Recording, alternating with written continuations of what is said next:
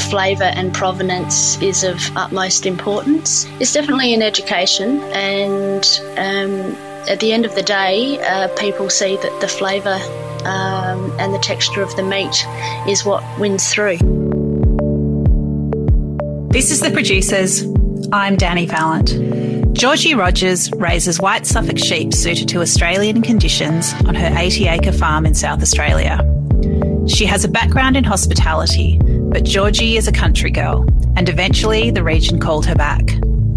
As a solo newbie farmer, the four year journey has been challenging but rewarding, despite and even because she occasionally has her arm up to the elbow inside a pregnant ewe. Uh, so I'm Georgie Rogers, and I have a farm, uh, sheep farm, uh, Rogers Farm Barossa, up here in Springton, uh, in Eden Valley. Um, I raise uh, white Suffolk sheep, which are a breed of sheep that have been bred in Australia uh, for Australian conditions, and they are both a meat sheep and a wool sheep. So uh, they're a little bit of a longer um, growing sheep, which suits my purposes perfectly um, to obtain a, um, a meat that is um, more flavoursome. Um, they're a smaller breed of sheep too, which also suits me because I'm quite a small person. Makes them a little bit easier for me to manage. Um, when I first started out, I was really interested in um, border Leicesters, um, another breed of sheep, and my mum said to me, "Don't get those; you'll never be able to cope with them because they're too big." and she was right. Um, yeah, so white Suffolks are really lovely animals. Um, they, uh, as I said, yeah, produce an amazing quality of meat, um, but I can also uh, sell the wool as well. Well, it is technically part of the Barossa, but it's the eastern Barossa. So Eden Valley is probably the closest um, main town to me, about 10 minutes away. And uh, Eden Valley is known for uh, a great uh, Riesling uh, wine region. And um, Springton itself is um, yeah, a little bit further east, almost on the ranges um, dividing the Murray River from um, the Adelaide Hills, and it's quite a dry, rocky area. And um, but uh, the main main uh, scenic uh, point of Springton is its beautiful big red gum trees. So the landscape around here is a little bit more open um, than the Adelaide Hills, but um, spotted with these gigantic, uh, beautiful red gums. Yeah, it's uh, quite a low rainfall area. Um, it's uh, I, I myself am actually in a um, a rain shadow, uh, which I didn't know when I first bought the property, uh, but I've uh, recently uh, discovered every every winter. So sometimes um, I'm lucky enough to get the rain, and but quite often it can sort of wave as it goes past me overhead. Um, so yeah, um, winter time can be um, quite wet uh, and um, get a lot of rain all at once, um, and the ground sort of gets quite quite wet and damp, and then it dries up very quickly um, in about a couple of months, and then there's a period of about seven to eight months of dry. The rocky nature of the farm means it's best suited for sheep with the exact stocking density dependent on rainfall. Georgie has taken the time to understand the needs and pressures on her patch and has learnt to be strategic about grazing to ensure ongoing health of both soil and stock. My farm is 80 acres, and um, I'd say probably about 70% of that is arable land, um, not for cropping but for grazing. And uh, what I mean by that is that um, uh, because Springton is so rocky, um, it there's quite a little quite a bit of rocky outcrop, which means that nothing much grows in amongst those parts. Um, so no good for cattle grazing really uh, on my place, but sheep are okay. Um, and um, Yeah, so being yeah, seventy percent of that means that I can have probably at the most um, seventy to hundred sheep in a good year, and my aim is to um, have sheep on the property all year round because I want to increase my flock. Um, so I need to be quite careful each year uh, to maintain stock numbers at a reasonable level so that number one, I don't run out of water, uh, number two, that I don't uh, overgraze the land. Um, what I've noticed um, in the four years since I've been here and the two years since I've had my own flock is that um, when I first uh, came across this land, it was quite overgrazed. It was used as an agistment property. Um, no one was living here, but um, local farmers uh, were able to agist their sheep here and was probably holding too many uh, animals for what the land could sustain. So it resulted in um, quite a lot of patchy uh, grass and um, visible dirt underneath. Uh, so in the in the summertime, so it, the the driest part of the year up here between um, January and April. Um, because there's not much rain. Uh, it rains a little bit in January and then really nothing much until the winter rains. Um, so it gets very dry and it's also quite windy up here because it's very open land. And so what I noticed was uh, that wind would pick up huge clouds of dust off the ground, and I really started to become aware that um, it was really important to uh, maintain ground cover. Uh, so for me, um, that means maintaining a stocking level that's appropriate to what the land can sustain, and that does tend to vary from year to year um, depending on the rainfall. So, um, what I've developed over the last couple of years is um, a system where I can uh, rotate my sheep around and be very careful about what the grass is looking like if it's um, and starting to get patchy at all. Um, you know, very very um, uh, careful about monitoring um, the rainfall and how much water I have because um, I don't have a bore. I just have a dam, so I rely on that filling uh, every winter. Um, last winter, uh, incidentally, was the first year the dam was full and overflowing in four years. So hopefully, we're on the, the up and up in that cycle. Um, looking forward to a, an even better season this year. Georgie was working as a chef when she started to think about a sustainable business and life for the next decades of her life.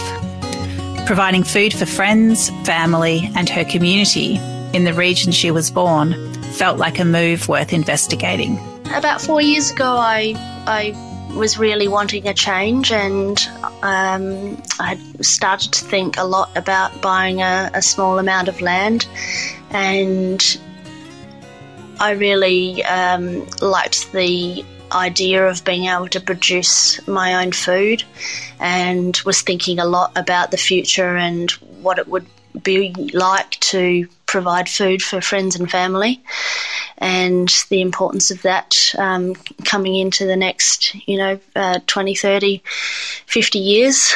Um, so I had been working as a chef, and before that, well, honestly, since my twenties, I've I've always been in the food industry in some form or another, um, mainly um, selling food and providores, um, cheese, small goods.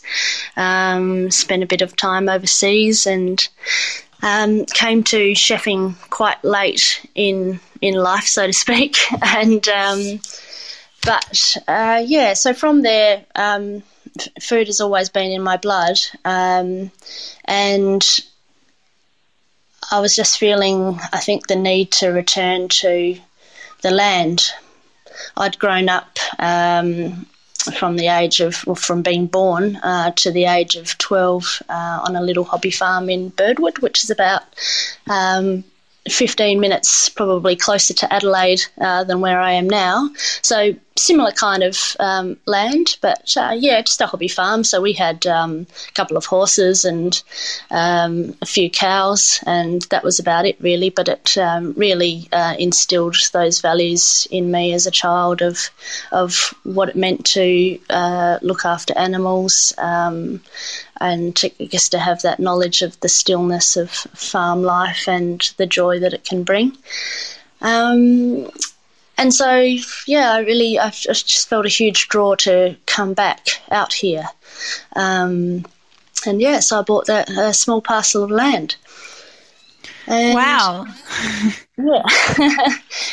so it's been uh, quite quite the journey. Um, I um, I think I, I don't think I ever. Uh, if, ending up where I am now is is not, I guess, how, how, it started, but it's it's all sort of come into up to this point. Um, I was working as a chef in in town for a couple of years, and uh, when I bought the land, it had nothing on it at all except for a shed uh, and a little rainwater tank that was connected to a stock trough. Uh, had a couple of uh, rickety old timber sheep yards and a little hay shed. And I thought, oh, that's a good start. At least there's some water. And um, then in the year following that, um, the house was built, and I commuted. I, I didn't, well, not commuted. I came up every weekend uh, just to sort of have a little look see about uh, how the house was going, and I'd bring up my sleeping bag and and sleep in the in the sort of the um, the timber structure of the house as it was coming along. Uh, the builders were quite friendly and let me do things like that. and um, yeah, so once the house was built, it was uh, I came up here straight away and uh, I was commuting to Adelaide five times a week, which was about a three hour round trip. And, um, and then COVID hit, and I left my job there and really started to focus on uh, what it would look like to start something substantial up at the farm and, and grow something for the future. Yeah, and it all happened from there.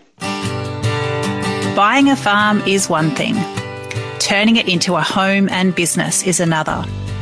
Georgie built her flock slowly, leaning into the help of neighbours and supportive online communities. Lambing has been an enormous part of the process, often joyful, sometimes distressing, and occasionally very dramatic. When I first bought the farm, I actually wanted to breed pigs um, because I'd had such a long history in um, Spanish small goods and I had a Spanish delicatessen I was very much involved in the, those types of foods and I had a dream of starting a farm and a pig farm. Uh, but two years into uh, this farm, I started to realise that this wasn't quite the right type of land to sustain pigs and I would need an awful lot more infrastructure um, and money to uh, start a pig farm. So I thought, well, I'll uh, start with something seemingly easier and uh, buy a few sheep instead. Initially, uh, started off uh, relatively easy. I bought um, my first flock of 20 lambs. They were six months old ewe lambs, and they're all white Suffolk ewes. And then about six months later, I bought my first ram, uh, Gordon. And um, and then six months after that, five months after that, I had my first uh, flock of lambs. So I had twenty lambs, well, twenty five lambs, and ended up with 20 out of that. And so the first, the, I think the first real struggle for me was the lambing season. And that was probably the first point. So this was about, this is September, October last year this is the first point where I started to think, oh gosh, uh, what have I got myself into? Um, reason being, I think, uh, well, every day um, getting up and checking on the lambs was in on the one hand, really exciting and really joyful to just be out there in the green grass and the cold and mist and seeing these tiny little lambs, and it was so so exciting. Um, but the other side of that was um, occasionally finding one that didn't make it um, or one that uh, uh, was having trouble, a ewe that was having trouble giving birth. And it really started to um, dawn on me the huge um, feeling of responsibility for other life. And it, yeah, it just hit home, and I had a lot of lot of tears and a lot of fear, and um, yeah, just that feeling of like, gosh, I don't know, I don't know if I can do this, and um, but uh, I kept on through. I have the, the most amazing neighbours um, who have helped me, and um, and the Instagram community has been incredible, like all over the world, with tips on how to um, help young mothers and and uh, all sorts of lambing difficulties. I don't know what I'd do without YouTube. Um, demonstrations of how to how to pull out a lamb, for instance. Um, you know, I never thought you know, I guess I never really realised the reality of when I started this that I might have my arm up to my elbow inside a inside a sheep, and um, I don't have any veterinary skills whatsoever. Um, and it's it's crazy to think that just through YouTube I could learn how to uh, to pull out a lamb. Um, I think the the first um, the first real experience that I had was uh, one of my favourite ewes, actually, who's uh, has been with me from the start. Um, Enid, uh, she had the first lamb that was.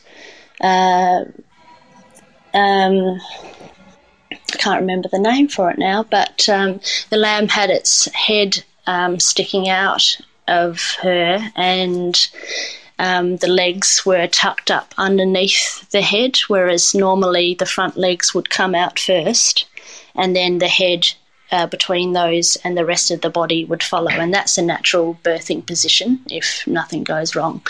So um, Enid had uh, was walking around with I could see her head poking out, and I thought, oh, that's not good. And um, what had happened was the two little feet were tucked up underneath her head and b- blocking the windpipe of the lamb. And so I managed to get her into a yard, um, which fortunately was quite close by, and um, grab the little hooves and uh, pull them out and at this point, I didn't even know how much pressure I could apply. I was so scared of doing damage to the mum or the lamb. And, uh, but in the end, I, I think I just, in that moment, you just forget all the fear and just go, well, I just have to, I have to do this. And, um, and so I pulled, and um, as I said before, I'm quite a small person, and so I pulled and I pulled even harder, and I was like, oh gosh, I can't do much, and then I just pulled even harder, and so eventually the feet came forward, and then I thought, oh, halfway there. But I thought at this point that the lamb was dead. You know, it had its tongue out and um, not breathing and eyes closed. And um, so I thought I was pulling a dead lamb, and so I thought for the mum's sake, get it out as quickly as possible. And so I just pulled really hard. Out he popped onto the ground, and almost instantly the lamb started wheezing and coughing and moving, and um, the mum was just exhausted and collapsed on the ground. And but I popped the lamb in front of her, and she started licking him, and um, within about half an hour he was standing up. So it was quite quite incredible and really um, overwhelming, um, but just so grateful that he made it through. Georgie grows sheep, but she sells hogget rather than lamb. What are the special qualities of these older animals? So, I grow my sheep to 15 to 18 months of age.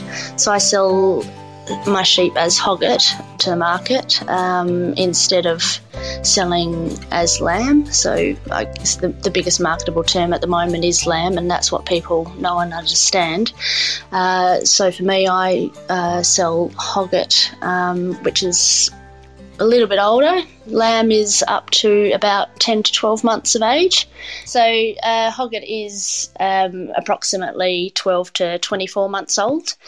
And um, that's what I've chosen to sell. Um, for me, it's important uh, to uh, have a product that is about flavour and and quality. So um, is uh, the fat is a sweeter kind of fat. Um, because my animals are all 100% grass fed um, and I don't feed out any grain, um, it means that the the flavour profile of the animal is quite different to some of the lamb that you might buy uh, commercially. And what I've noticed is, in particular, the fat is uh, quite sweet and has a less of a cloying nature than lamb fat usually does. Um, and I've noticed that that is can be the difference between 100% grass fed and animals that have finished uh, their last three months on grain. And yeah, it's really quite different. Uh, my hoggets, when they're processed, well, after processing, are about um, 28 to 30 kilos, and um, lambs would probably be around the uh, 25 kilo mark tops. So it's a it's a much slower process. So it's a real real slow food, if you like.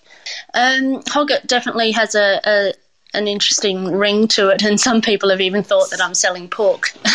so, um, uh, yeah, it's definitely an education. Um, I found that a lot of people are genuinely interested in um, how the animal is raised and and and wanting to buy um, from small farmers and and and are interested that um, I'm I'm not doing a, a feedlot system or or bringing in grain that's surplus to what my land can provide. Um, so yeah, so it's definitely number one. It's about flavour. So my main customers are, are chefs, restaurant chefs, and um, for them, flavour and provenance is of utmost importance. And uh, my other customers have been farmers market customers, and also um, I've delivered direct to the door uh, with um, boxes of, of meat. And um, yeah, it's it's definitely an education, and um, at the end of the day, uh, people see that the flavour um, and the texture of the meat is what wins through. Farm dogs are often more than just workers. Georgie tells us about the special bond with her sheepdog, Billy. I've got an amazing dog, Billy, um, a Maremma. So, Billy, I took on uh, as an older rescue farm dog uh, about a year ago, and um, he. I'm not sure if you're aware, but Maremmas are a, a big um, Italian sheepdog, really and so they're usually uh, dogs that are out uh, guarding the flocks. So they're not a they're not a house pet. They, they don't come inside, um, but they have this amazing natural instinct to protect. And he's he's just wonderful. I um, when I bought Billy, I had just recently lost my own dog, and um, I wasn't sure what to do. And uh, the opportunity to adopt Billy came up um, and it just it just worked for me because he's um, yeah he's he's eight years old. Um, not many people really wanted him because he was so old and. Uh, possibility of him only being around for another couple of years uh, was not something some people wanted to take on, and people prefer to buy puppies, um, especially on farms because they want to train an animal for their own purposes. Uh, so Billy, for me, is more of a companion dog, really, out on the farm. He he does sleep outside 100% of the time, but he sleeps close to the house. Uh, he hasn't he wasn't trained as a livestock guardian, and so he grew up in a semi rural environment, but in a in a small yard, and so it didn't really suit suit him at all. And um, so for him being out here on the land. I've just really seen him thrive. Like he's he's got so much fitter. he was he was quite overweight and very rickety on his legs when I bought him, and um, and now he's he just is out there running and. Um, really seem to seeming to enjoy life out here and I'm just very grateful to have him. Georgie has worked with food all her life. Producing it at Rogers Farm is a particular pleasure especially when connecting with like-minded chefs? Um, well, it's it's quite a great feeling actually. I. Um, but having been a cook for so long, it's it's quite um, it's a really nice feeling to be able to produce food that I know is of such high quality, and um, to be able to share that with others, like other chefs and and customers. Um, I have such great conversations with chefs, and it's such a really rewarding experience um, talking to people that really know how to cook well um, and know their products intimately, and so they they understand the difference of what I'm uh, producing, and they understand um, the process of what I'm um, trying to do. So um, from a from a production and a pricing perspective, they really get it. Um, and yeah, more and more chefs are jumping on board because they really care about um, sustainability and and happy to um, go through the process that that entails to, to get a good product. The main the main thing for me is being on the land. Uh, it's quite uh, amazing to be able to wake up every day and have have my morning coffee and hear the birds, um, hear the magpies and the parrots, and and then go out for a walk to check on the sheep. Um, it's a very um, grounding experience, and I feel so connected and feel so fortunate to be able to be part of our food production system. Um, it's uh, such a great place to be. Uh, yeah, it's pretty pretty amazing to have something on the plate that uh, you've grown yourself. Um, my favourite cut, uh, I would have to say, is. Um, oh gosh, it's hard. like I eat it all, so um, yeah. There's there's so many different things to do. Um, look, I still love uh, a shoulder. Um, I love it. I love slow cooking in winter. Um, coming into this time of year is my favourite time of year.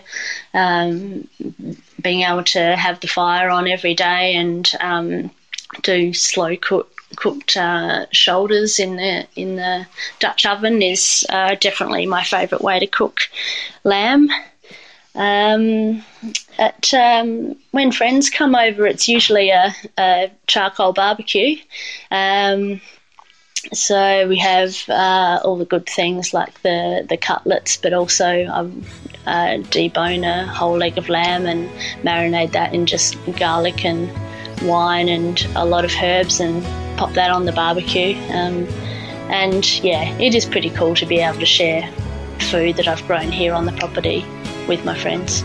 Georgie Rogers is part of a strong community of small scale farmers in the broader Barossa region in South Australia.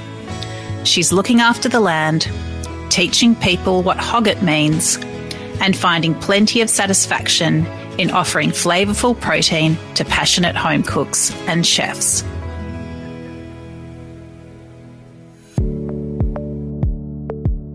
This is The Producers, a Deep in the Weeds production. I'm Danny Vallant. Stay tuned as we talk to some of Australia's best farmers, makers, and growers. Follow us on Instagram at Producers Podcast or contact us via deepintheweeds.com.au.